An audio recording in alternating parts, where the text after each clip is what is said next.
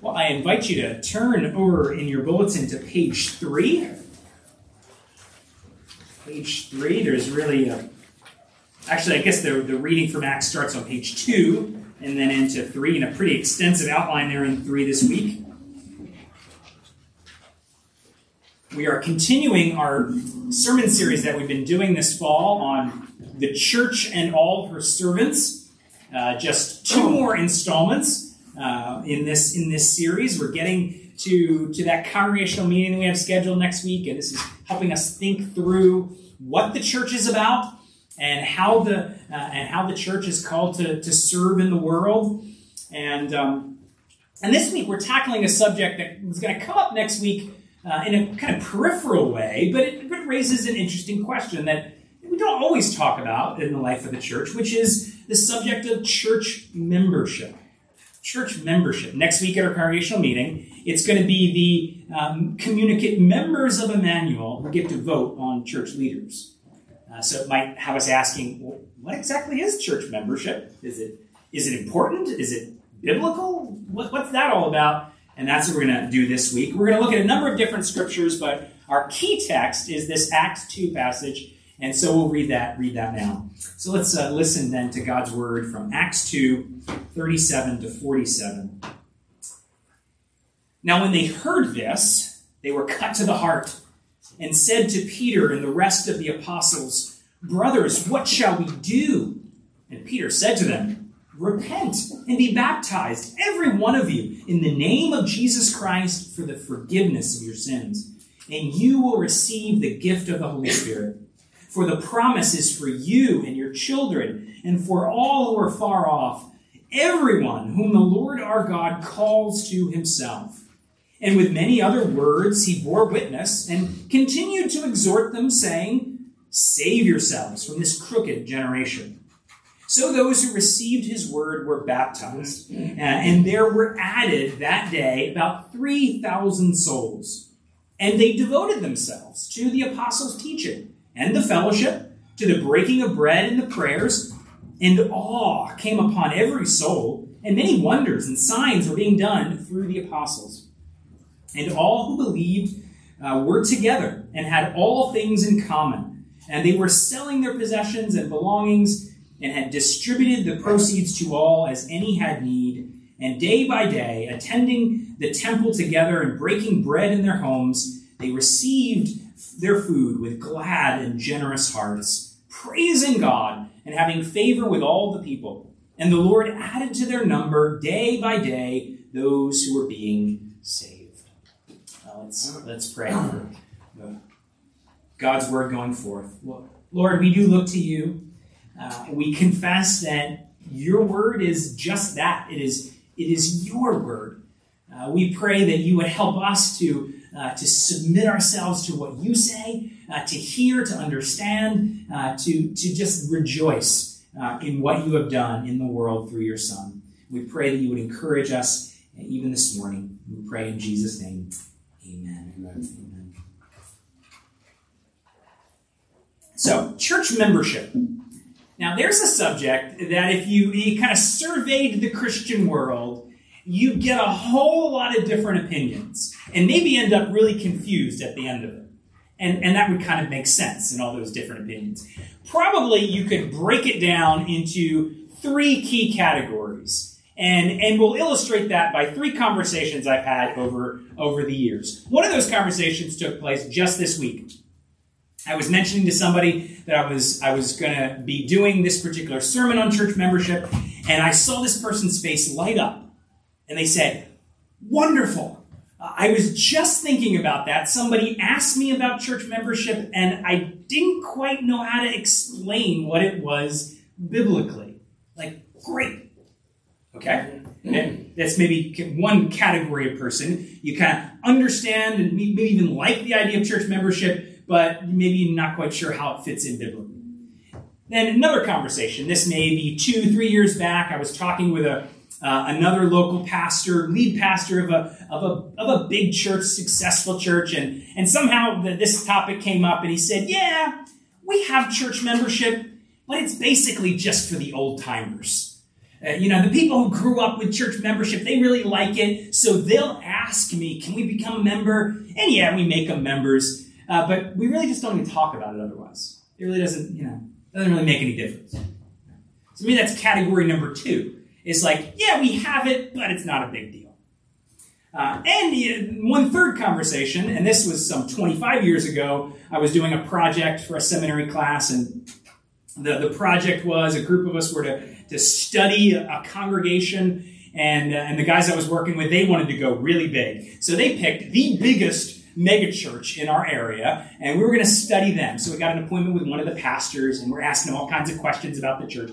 And he brought up this subject. He said, Yeah, church membership, we don't do it because it's not biblical, because it's legalistic, because it's a stumbling block, so we got rid of it. We don't do it. And maybe that's the third category. Uh, those who, uh, who, who just reject it all, outright altogether because they think it's, it's not biblical at all. Uh, so probably, probably most Christians in Christian circles fall into one or of those three categories. You like it, but maybe you still have questions about where it comes from. You're kind of like, eh, is it really a big deal? Or maybe you're like, I don't really like this at all. Do we, we should get rid of this. Um, and, or maybe you're just somewhere in there and just confused by it all. That makes sense.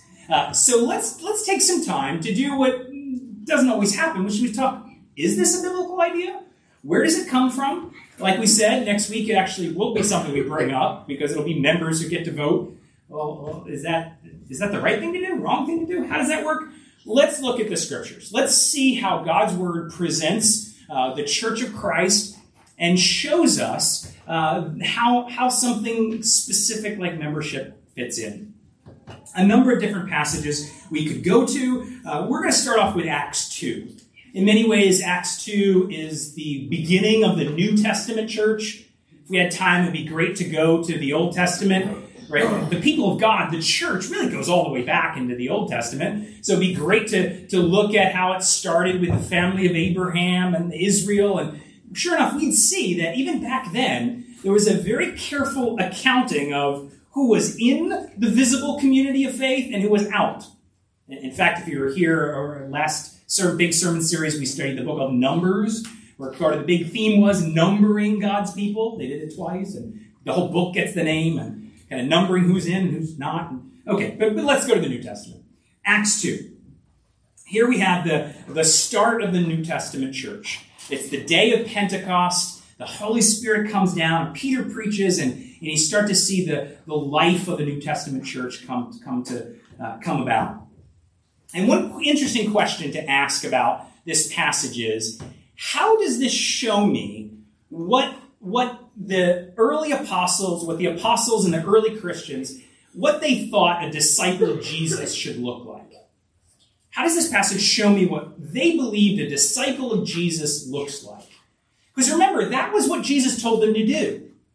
Right? He told them, make disciples. Right? Just days before this Acts 2 uh, event, before Jesus ascended into heaven, he said, here's your, here's your job, uh, apostles. Go make disciples. What does disciple look like? Uh, Jesus doesn't give a big explanation, but you can look at this passage and say, oh, this is what Jesus must have taught them. This is how they understand it. So, what does it look like? Well, well, let's just quick run through the passage. Again, we're the day of Pentecost. The Holy Spirit has already been poured out, and Peter's preaching to the crowd, uh, explaining both the, the coming of the Holy Spirit, and then he's preaching Jesus. Uh, and in the midst of it, the people there in Jerusalem uh, are, are convicted. They're, they're cut to the heart, right? They even say, Brothers, what shall we do? And Peter says, Repent, turn from your sin uh, there's forgiveness in Christ, right? He, he, preaches the gospel to them. He points them to Jesus. Uh, we told, we're told that they're baptized, right? That mark of, of following Jesus, that mark of being no longer a part of the world, now a part of the community of faith. And we're told uh, that there, verse 41, uh, that they were added that day about 3,000 souls.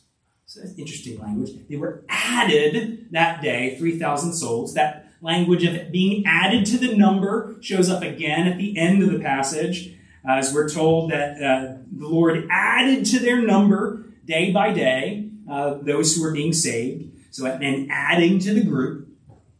Uh, and we're told uh, in the midst of it what they did after they were added to the number. What was it they did as disciples? Well, verse 42, they devoted themselves to what the, the apostles there were teaching. So they were leaders and they were teaching and they devoted themselves to the apostles' teaching and to fellowship with one another. It took the form of eating together, praying together, uh, 44 and 45, sharing with one another and serving one another's needs. Um, so you start to get the picture of here's how they understood what it looked like to be a disciple of Jesus. Right? It's an individual who is convicted of their sin, who turns from it, uh, is then uh, added to the local church and added to the number uh, of, a, of a body of believers where they're actively a part. Uh, devoting themselves to the, the leader's teaching, uh, leading, learning together, praying together, serving to one another. Uh, that's how they pictured being, being a disciple. That it had this quality of being committed to, to a local, visible, active uh, community of faith, a, local church. Uh, the idea of being a disciple of Jesus, but not being together in a local body, just would seem weird to them. That's not we do. It seems like uh, the apostles would tell us, or, or a believer would tell us. Uh, it seems very clear that that commitment to a local body is essential to what it means to be a disciple of Jesus. Okay, uh, we're, we're, building here. Uh, so there's, there's kind of the foundation. What does a disciple look like? Uh, the next kind of building block we can add is well, what about the word membership? Like, is that even just a biblical idea? Some people have said, like, you don't find that in your Bible. Well, actually, you kind of do. Uh, member is a biblical word.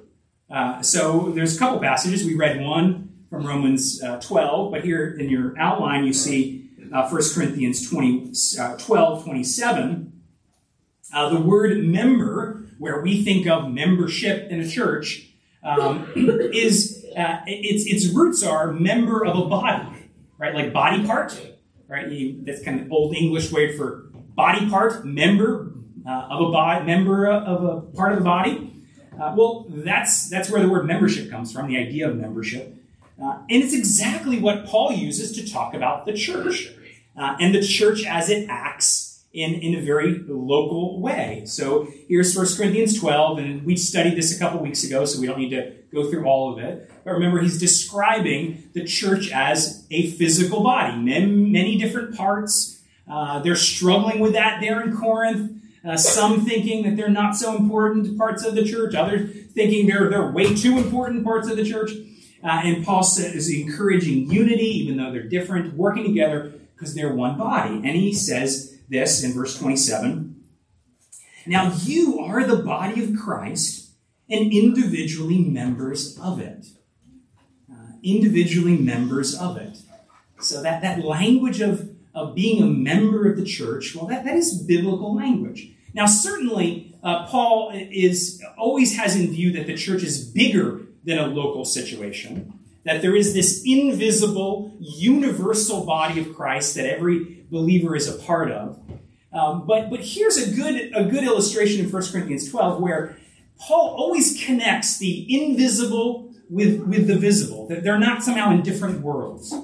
Because here he's talking to, yeah, sure, it's, it's the one uh, church uh, everywhere, but it has this local form, which is why he's talking to you, Corinthians. You, Corinthians, who are really like upset at other members right? Because one member is saying uh, is saying you're not important, another saying I'm not important, and he's challenging them on where they live. Right, they're in the same place. It's it's that local thing. Perhaps that even why Paul says in this in this particular verse why he says uh, you are the body, and instead of saying we are the body of Christ. Right, which would be right for him to say, because Paul is, of course, a Christian too and a part of the larger church. Uh, but he really focuses in not on his place in it, but you, Corinthians, right? It seems to have this very, he wants them to think locally where they are. You're, you're, you're a member of the body of Christ. Uh, so, so you start to see this, this isn't completely unbiblical language at all. In fact, it's quite biblical. We're talking about Christ's body. But it makes sense to say, yeah, but church membership as, it's talked about in some churches, has this very formal quality to it. Uh, it, has it has it has uh, lists, membership rolls, and you talk about transferring from one church to another. That kind of has a formal quality to that. Is that a biblical thing that we need, or is that just kind of a, a legalistic add-on? We can just say, "Yeah, you're committed to a local church," and and that that kind of sells it. We don't need all the formal uh, type uh, details to go with it. Well, uh, one way of, of understanding Scripture is how does, what are the, the good and necessary consequences of what Scripture says explicitly? Uh, in other words, what is, what is not just stated explicitly, but, a, but what naturally follows out of it? And what you have in Scripture, in talking about the church, is a whole list of commands that New Testament Christians are supposed to live out as disciples that you really can't follow unless you have some kind of formally organized church membership. A whole list of commands that you really can't fully obey uh, from the mouth of Jesus. Uh, you can't fully obey these unless you have some formal sense of church membership. And let's, let's look at a couple of them together so you get a sense of, of what we're talking about. So here's one that's in your bulletin Hebrews 13 17. Um, in some ways, this is a, a, little refresher of what we talked about when we talked about elders and shepherds and what their job was. So Hebrews 13, 17 says, Obey your leaders and submit to them, for they are keeping watch over your souls as those who will have to give an account. Let them do this with joy and not with groaning, for that would be of no advantage to you. Um, and so here, clearly, the discussion is about church leaders and the, the what we talked about before that there clearly are to be local church leaders, multiple uh, leaders, multiple shepherds. You can kind of hear that language of caring for your souls, right? So servant leaders who are who are in charge and trusted by Christ with with caring, shepherding uh, God's people. They'll have to give an account of that, of that leadership work, of that caring work. Uh, here, this passage also adds in uh, the idea, the responsibility of, of the, the sheep uh, to the leaders if they're called to follow their lead, o- obey and submit as they as they uh, point what, to what Christ says, obey and submitting to that uh, to that word of Christ.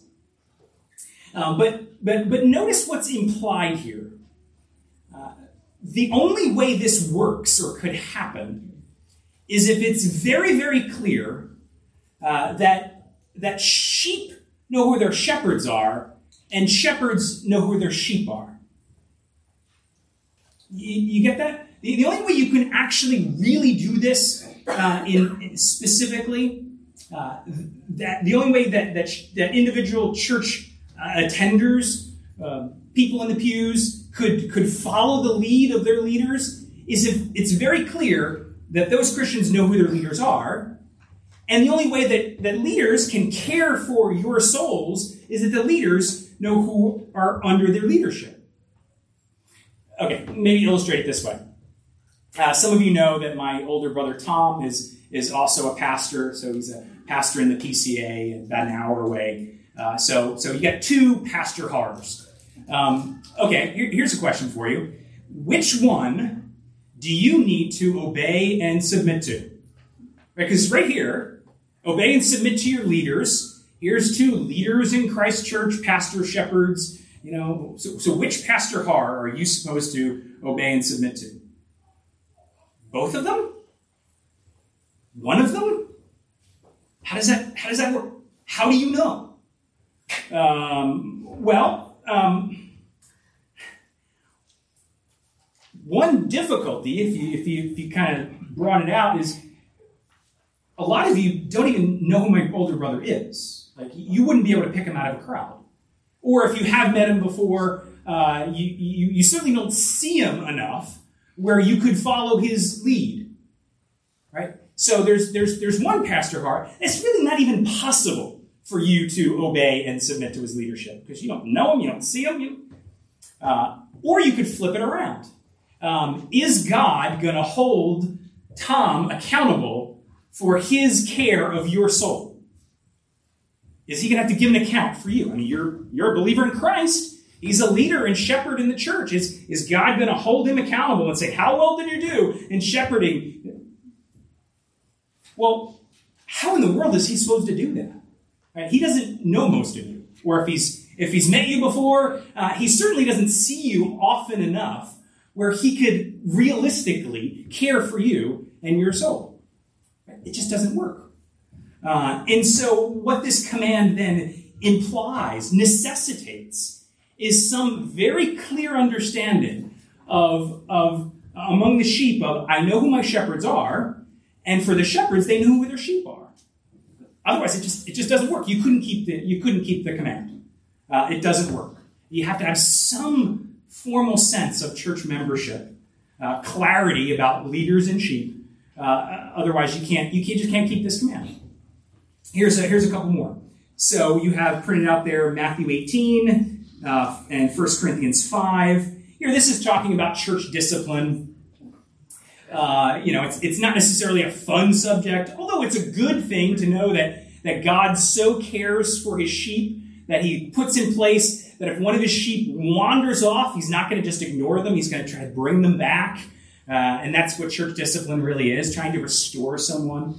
But think of how this only really works if you have some, some formal sense of church membership. Because what is the ultimate step?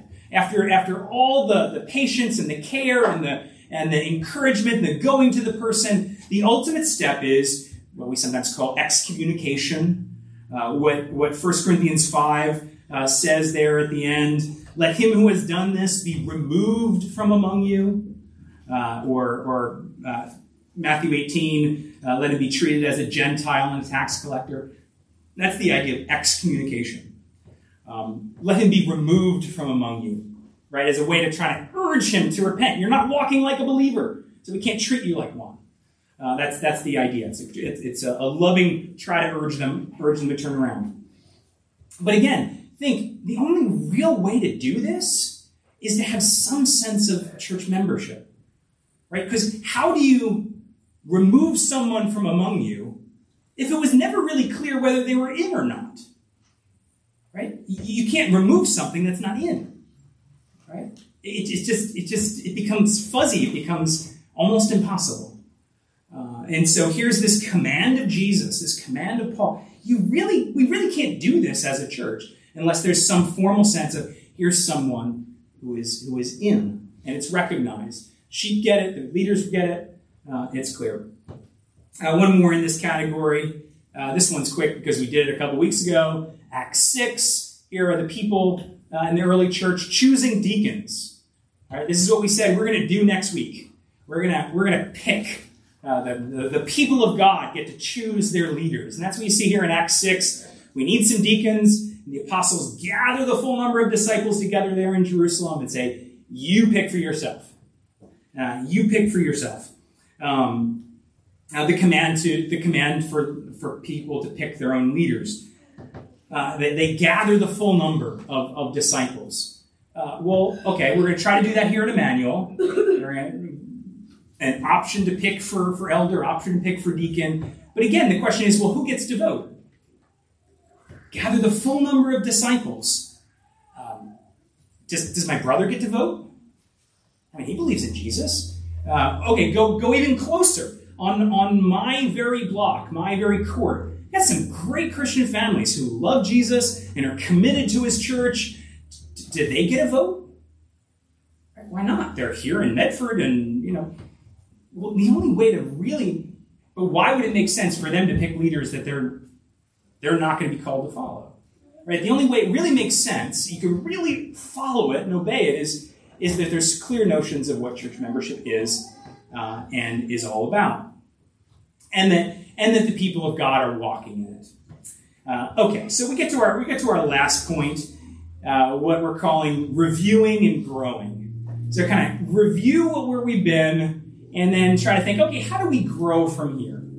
Uh, and to and to try to do this, I, I thought maybe what we do is we we'd look at the membership vows for our church. Um, not something you probably stare at very often. So, uh, for some of you, you've heard these before. Some of you, they might be completely new. So, a great way to introduce or refresh Uh, they printed them there in your bulletin. Um, members of our church take these exact vows uh, or a, a, similar type vows in, in other churches. Uh, just a quick summary as you kind of work your way across. Uh, question one is basically Do you believe the Bible is God's Word and that it's the final authority? Uh, question two Do you believe that there's only one God, the triune God of Scripture? And do you believe that Jesus is the eternal Son? Uh, question three Do you confess that you're a sinner and that you're trusting in the work of Jesus to save you?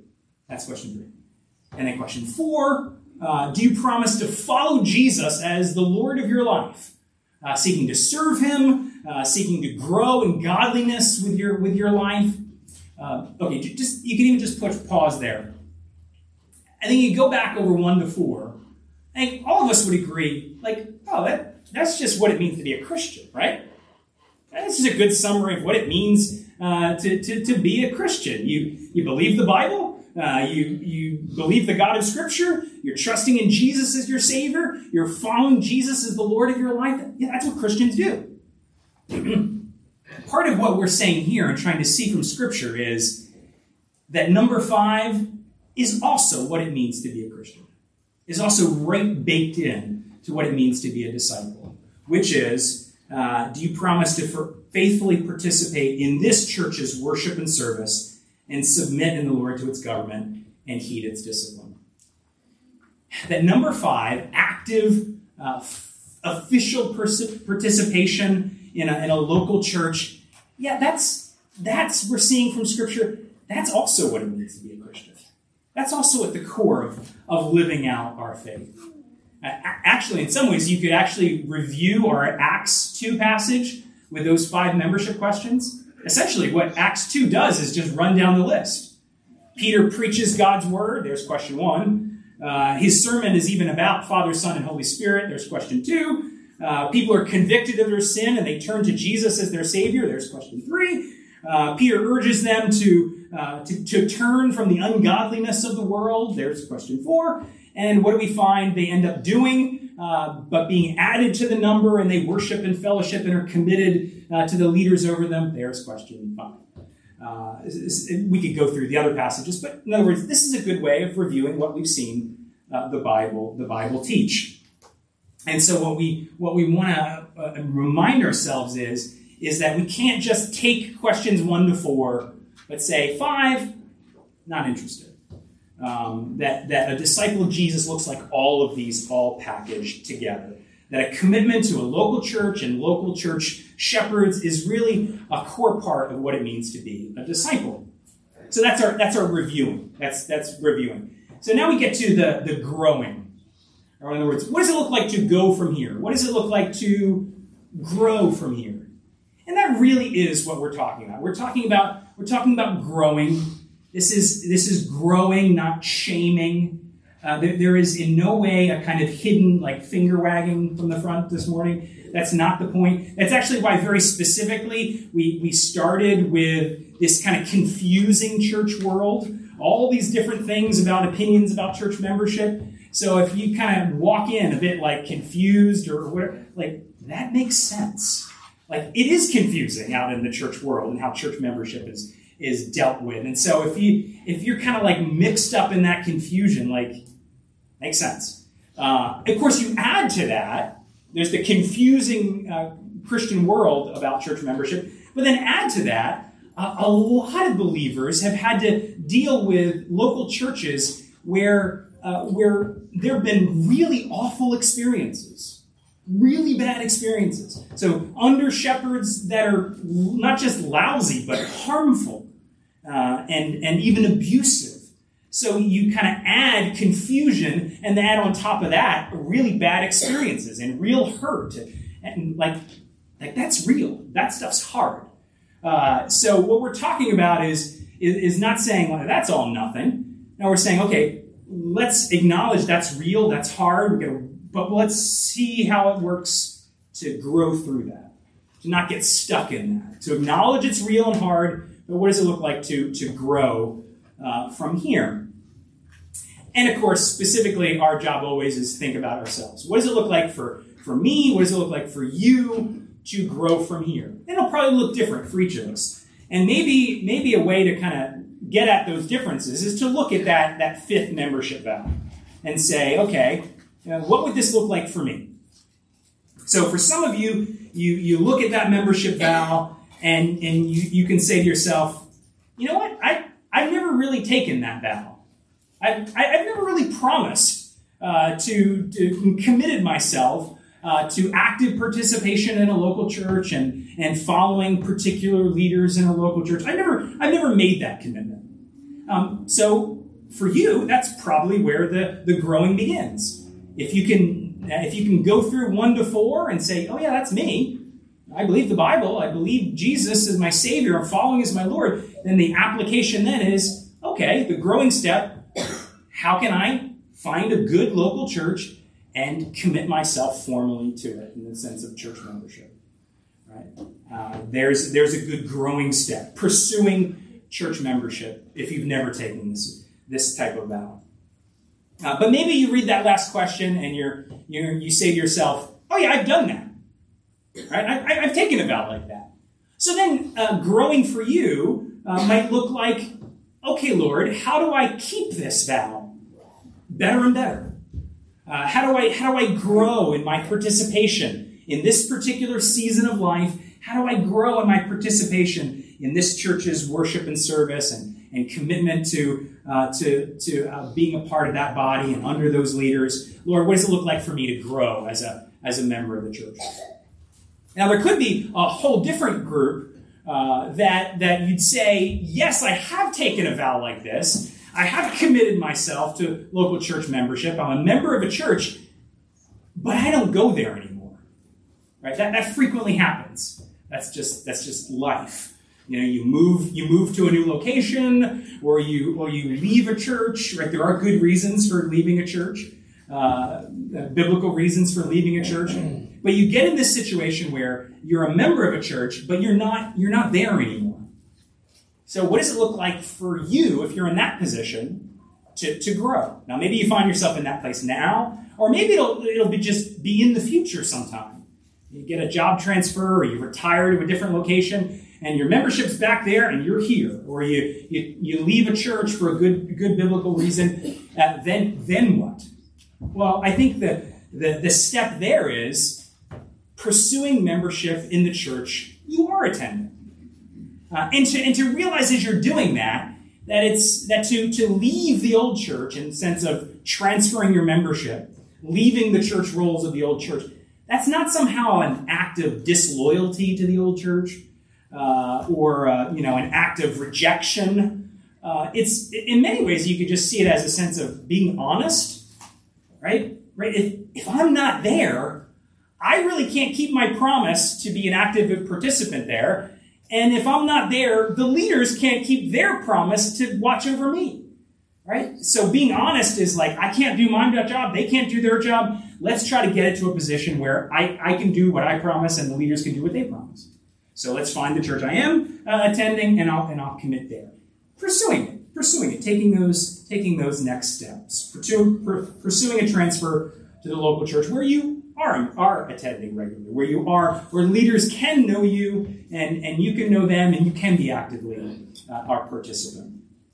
But, but as we said, uh, this whole subject of church membership, it's one that can be confusing. It's one that sometimes can be painful because of ugly experiences. So if you kind of walk away and you still feel a little confused or you still feel a little just weighed down or even hurt, uh, if nothing else, maybe do this. If nothing else, just just talk to somebody about it. Uh, you know, find a, find a believer, a mature believer that you trust, and you can say, yeah, I'm struggling with this. Here's why. What do you think?